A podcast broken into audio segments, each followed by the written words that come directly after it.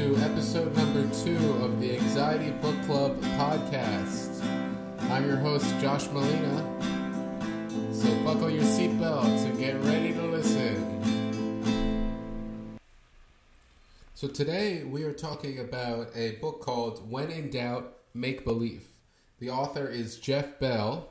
He's a reporter in, who lives in California and now he's a big figure in the OCD and anxiety community. Sorry, he's an anchor for the afternoon news at KCBS Radio San Fran. At least he was about a decade ago when this book was printed. So the book is uh, described as field tested and retested and re retested strategies for confronting fear and worry.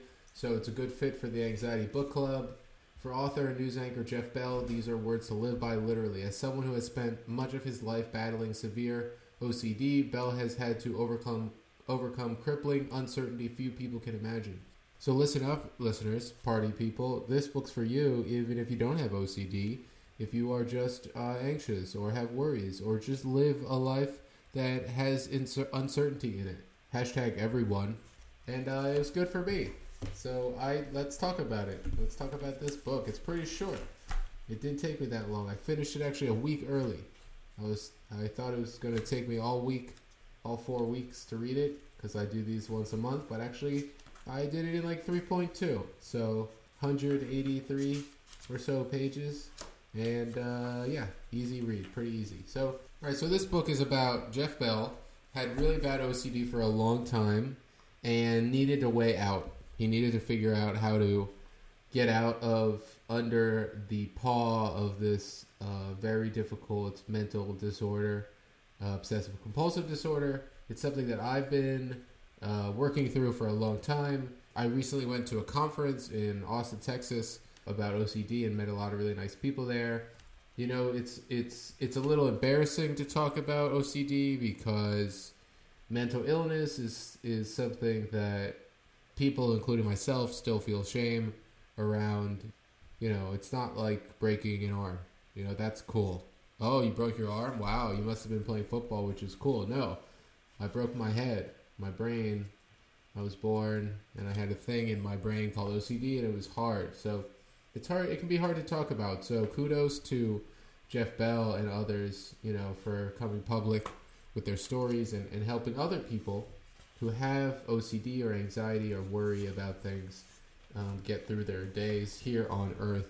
So, Jeff Bell distinguishes between two different kinds of doubts, right?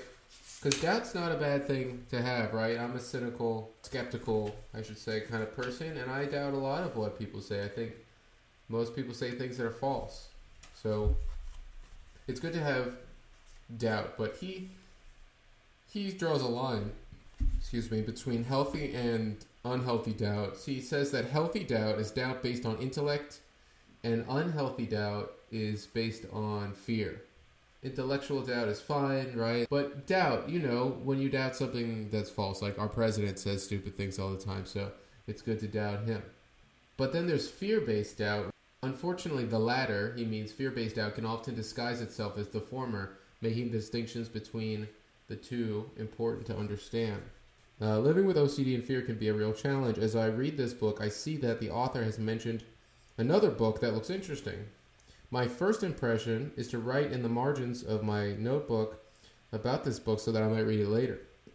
But then my second thought is, uh, Josh, you're never going to read that. You've written books in the margins of other books before, and then you just never read them.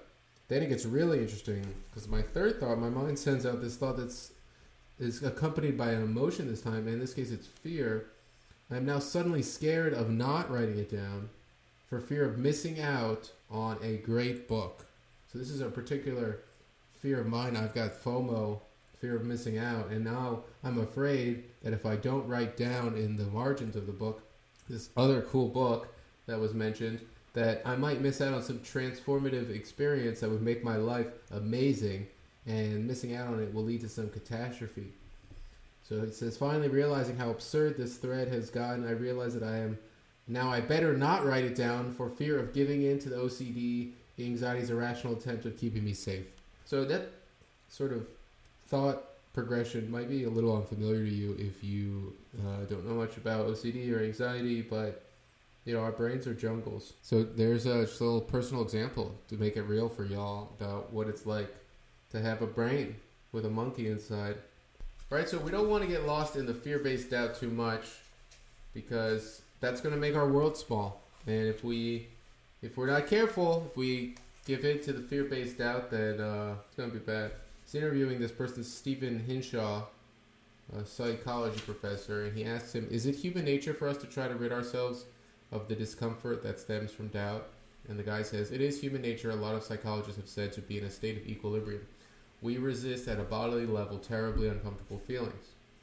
And we'll do almost anything to kind of right ourselves, to be out of this plagued mental feeling and out of this stress hormone laden physiological burden. So the tough thing about anxiety is even when it sounds really irrational, it's accompanied by these very real chemicals like adrenaline and I don't know, I'm not a scientist of the brain, so I don't know exactly which chemicals are in there, but even though fear can look from the outside like something that people shouldn't be too afraid of, especially like the the little vignette that I just told about missing out on a cool book that I should read. It sounds absurd, but when I'm having those feelings, my brain is awash in sort of fight or flight uh, chemicals, and so I take these ideas really seriously, at least in the moment. Here's some, something I wrote. I have anxiety, have for most of my life. Sometimes it's manageable, but sometimes it makes you frantic, makes you feel unhinged. Sometimes when we are in the grip of extreme anxiety, we'll act in ways to get rid of the feeling, right? We were just talking about these tough feelings that later on our more sober selves will judge us for and may induce feelings of regret and self loathing. So it's easy to be really judge judgmental of yourself when you do something that seems like petty or weak in a moment of anxiety to get rid of the feeling, right? You have the anxious feeling and uh, you act in a way that maybe your later, more sober self, who's brain is not flooded with these um, adrenaline like chemicals will sort of judge you for. But here's what I'm saying I, I want to take a moment to urge my listeners, all hundreds of thousands of you, that you should have greater compassion for those, for yourselves, if you experience anxiety. Anxiety hurts, okay? It's not made up. I don't, I'm not feeling much right now as I speak to you. I'm in a pretty good mood. But people who have anxiety do not choose to have it nor are they responsible for having it. You might maybe argue that they're responsible for how much work they do to try to mitigate it, but you know, for many people, it's an unfortunate side effect of having a brain, right? You wouldn't fault them for having a brain. Here on page 10, the author has a rubric for asking yourself whether or not the doubt you experience is a fear one or an intellectual one. Here are the questions. Question one Does the doubt evoke more anxiety than either curiosity or prudent caution. What does that mean? Right? So let's take my example of writing a note in the margin of my notebook. Is it prudent to be fearful of missing out on a great book? No. I would say no. it's not prudent. Uh, it's prudent to be afraid of, of tigers eating you or getting uh, AIDS if you have unprotected sex with someone who might have AIDS, but it's not prudent to be afraid of missing out on reading a cool book because fear, you know, it should be restricted to those times in your life where you might lose something important like your health or a loved one. That is when it seems reasonable to have the feeling of fear, but if it's about missing out on a cool book, you could be upset or sad or maybe mad but afraid doesn't really seem like it fits there, right? Okay, question number two. Does this doubt pose a series of increasingly distressing what if questions? Right? I think yes, right? It's like, oh, what if I don't read this cool book? Then I won't learn something awesome about mental health that will heal me in a profound way. And if I don't get healed in that way, I'll have a miserable life and everything will suck. Does this doubt stem from logic defying or black and white assumptions? I think so. It's black and white, like, okay, maybe I won't read this book. Well, well maybe I'll read a different one. It, it, it is logic defying that not reading this book would lead to somehow a bad life. Right? Okay. That's easy. Does this doubt prompt a strong urge to act or avoid acting in a fashion that others might see as excessive in order to reduce the anxiety it creates? Yes, I'd say so, right? Either writing or not writing in the book, right? In this case, the way I would make my anxiety monkey happy is by writing in the book, but that is not my goal. It's to get better at anxiety, not to feed the monkey. Okay, would would you be embarrassed or frightened to explain these what if questions to a police officer or work supervisor? Yes, this is embarrassing. Okay, like I'm a very competent person. I got a good job and people like me. and, uh, you know, it is embarrassing to say that I uh, experienced these mental phenomena about being afraid of not writing the titles of books in the margins of my notebook, right? Like, if I was running for office, would you elect me? No, it's weird. I'm not trying to be too self critical, but the things that our brains do can be embarrassing. Okay? Uh, that's just that's just kind of reality. So if if you answer, you know, four or five of these in the affirmative, then what you're experiencing is a fear based doubt. So Jeff Bell has what he calls sort of harm OCD, and it's mostly about harming other people he has this recurring what if question. It says, What if I, through my negligence, unknowingly harmed or might harm someone or something? This is the what if question at the core of virtually all my obsessions. What if that pothole I ran over was actually a body and someone is lying in the street bleeding? What if I unknowingly bumped into some kid in the crowded mall, perhaps giving him a concussion that will ruin his life? My harm button spikes my anxiety like no other and quickly leads to vivid obsessions about the horrors I have undoubtedly inflicted. My bully his bully, it's like his inner critic, his monkey, knowing this finds every possible opportunity to push that button. So, you know, it's easy for me to read this because I don't have this stuff at all. Like, and I'm not bragging. I'm just saying people's anxiety or OCD manifests in different ways. So he's afraid of hurting people. I never really hurt or think about hurting people. I think my OCD is a bit self-centered. Yeah, so he has this sort of concern all the time about whether some action of his hurts somebody. You know, just a good example of the variety of ways in which OCD can manifest. Other OCDs, you might say, are sort of couched in the idea of rationality. So I have a pretty deep seated fear of being unhappy. Um, I don't know if everyone does, or maybe it's just me, but um, that fear, which I would say is like maybe rational, or, or kind of straddles the line, or, or is completely irrational, I don't know. Um, it affects the way that I behave, right? And so when I'm making choices, for example, I'm desperately trying to find some perfect choice because I'm afraid that if I don't, uh, the catastrophes will begin and I will become unhappy. And that's sort of like the worst possible thing, I guess, is being unhappy. For me, that's my fear. So. Okay, so he here's an example of someone who does what in OCD they call reassurance seeking there's this guy named Jared, and he lives in an apartment. He is afraid about his oven, right? Like, did he turn it off or did he not turn it off? He's trying to leave the apartment, but he's not sure if he turned it off, right? Because he was cooking something before, and he's got all these ideas in his head about it burning down and blah blah blah. So he checks a million times, and then he does something interesting. Instead of checking himself, he sort of farms out his anxiety to someone else. So he calls his dad and explains the situation, and he asks for a second opinion. So, in your opinion, he asks his dad, What's the likelihood of anything going wrong while I'm out? This is a trap door, okay? This is a trap door with OCD reassurance seeking because it just leaves you like deep, more deeply in doubt. It still teaches your brain that you're facing a scary situation that you should get um, someone around you, maybe preferably someone without OCD, to assure you that things are fine and that they will be okay. So this is this is tough for people who um, do this, and for family members and loved ones, because people with OCD might farm out their fears to you and be like, "Hey, just tell me that I'm not going to burn the house down." Just tell me that everything's going to be okay. Just just tell me, you know, that things will be fine. I've done this. I used to do this a lot with my parents and with other loved ones where I would seek reassurance. The trouble is, A, it's not good for me because it just becomes a pattern and it also kind of makes you look ridiculous. And I'm not judging people who are listening and who have OCD, I'm judging myself, which I know I shouldn't be doing, but there it is. It's also hard because the people in your life who see you suffering, they want to help. So they want to give you that reassurance. But you're not helping, you're hurting.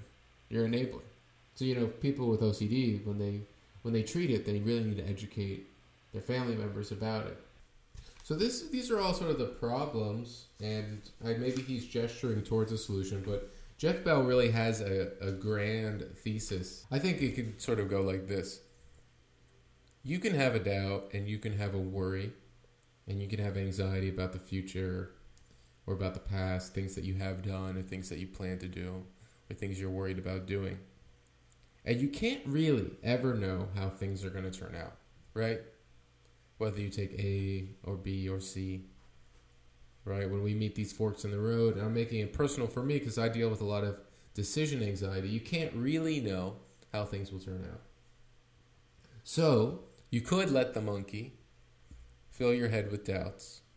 What if this happens? What if this bad thing happens? What if that bad thing happens? But you know, absent the surety and the guarantee of it turning out badly, what if you flip those what ifs on their head and you choose to believe instead that the universe is friendly and choose to live your life with reverence? So instead of all the, well, what if this bad thing happens or what if that bad things happen? That bad thing happens. You say, oh, what if this really great thing happens when I make this choice? Or what if this awesome stuff happens as a result of this step that I'm taking? Right? Because you can't know either way if it's going to be the bad or the good. But what if you choose? What if you choose to believe that the universe is friendly? It's an interesting idea. It's quite simple, but faced with doubt over whether things will go north or south, which we cannot know, perhaps it's better, wiser, just to choose the pro universe approach. You might be saying, like, that's not novel or interesting. That's called being an optimist. And maybe you're right. But maybe sometimes we just have to remind ourselves. Or maybe for those of us who are cynical and think that optimism isn't as good as realism or something like that, we need to have a good argument made for why we might adopt an optimistic approach. Mindfulness can't, in and of itself, remind us of our true nature, but it can clear the way for us to recognize it. By calling out our fear based doubts, we reinforce the fact that they neither comprise nor define us. They are simply thoughts, meaningless, except for the meaning that we assign to them. And whatever part of me that is capable of observing this, my inner believer, for lack of a better term, I like the gatekeeper phrase myself, is also capable of tapping into the full potential of the friendly universe. Right? So you're going through a tough situation and you're feeling really anxious or worried about something to help yourself get caught up in the carousel of what ifs and scary thoughts, you can simply, maybe not simply, simply yes, easily no. You can simply say to yourself, I am experiencing anxiety right now. I'm feeling it in my head and in my chest. It feels bad and I am suffering. Suffering is a part of life. It's like the clouds that change overhead, even the dark ones pass eventually, right? So you can say a little nice little lullaby script like that, and maybe it will allow you to see your suffering for what it is. Sort of just an assemblage of feelings and thoughts, and to not get caught up in them too deeply, and to be able to move through them with compassion and patience, which is certainly one of my goals. So he's interviewing this guy named Steven Hayes I have found that two motivators, service and purpose, are more powerful for me than any others. And by service, he means like service to others, and purpose, sort of acting intentionally in alignment with his own values.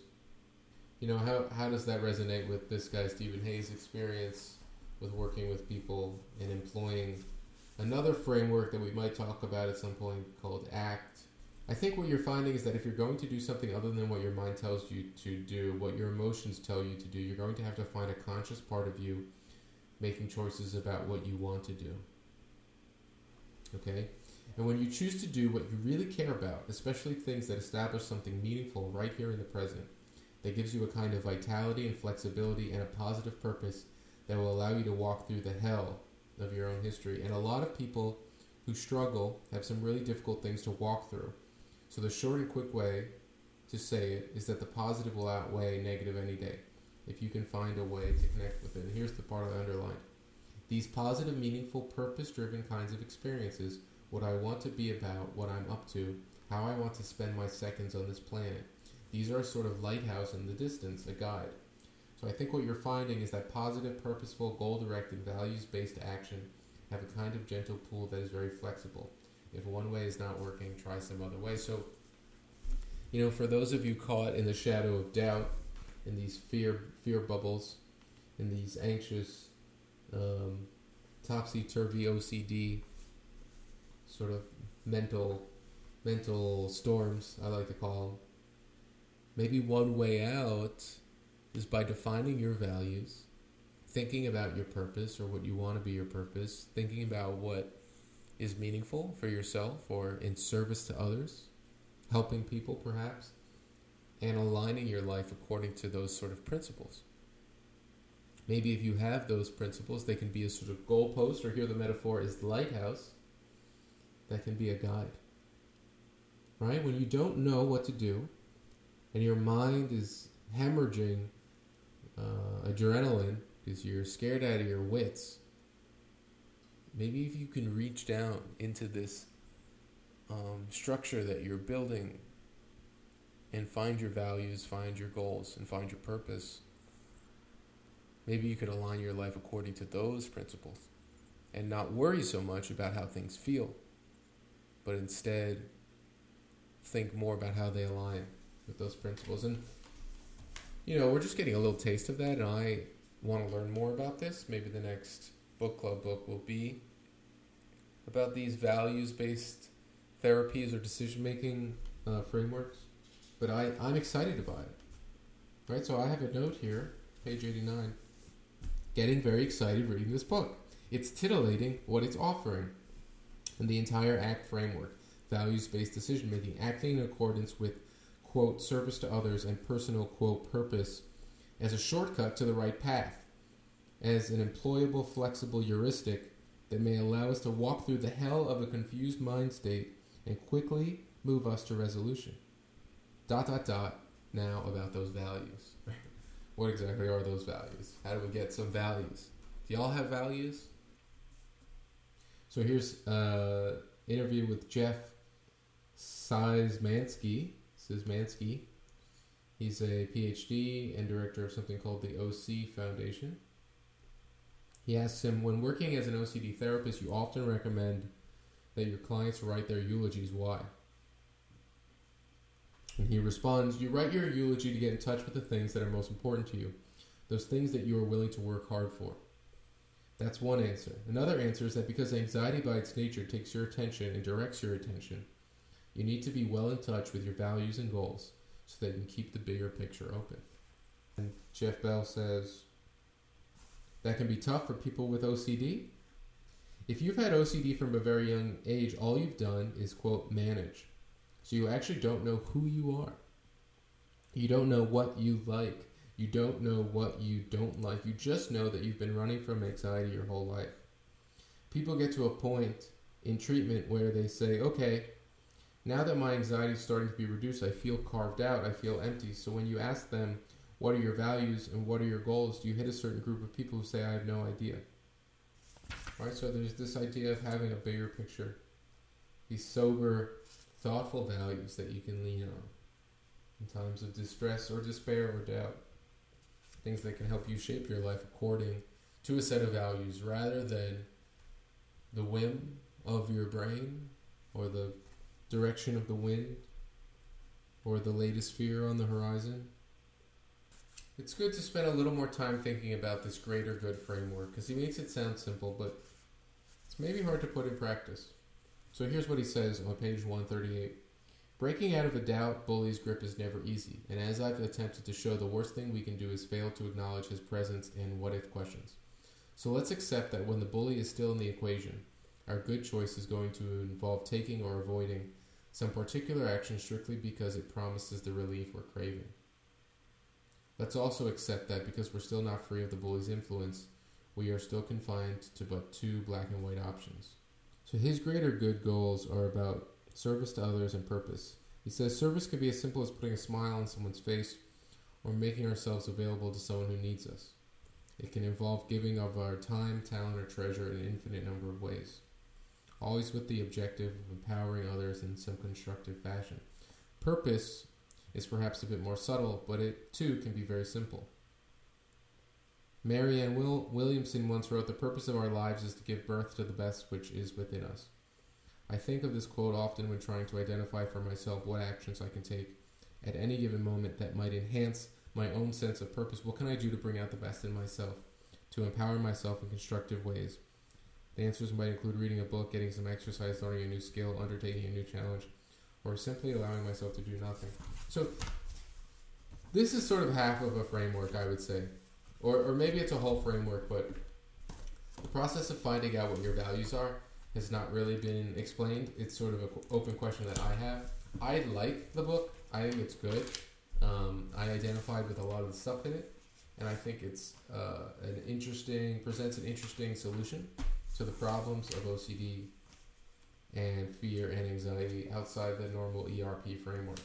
I'm excited to explore more this idea of uh, values generation, how we figure out what those are, and how we attempt to align our lives um, alongside those values. So that's been this book, uh, Jeff Bell's When in Doubt Make Believe. I hope you have enjoyed the conversation we had today, and uh, look forward to speaking with you again at some um, future Anxiety Book Club meeting. Okay, thanks a lot. Have a great day.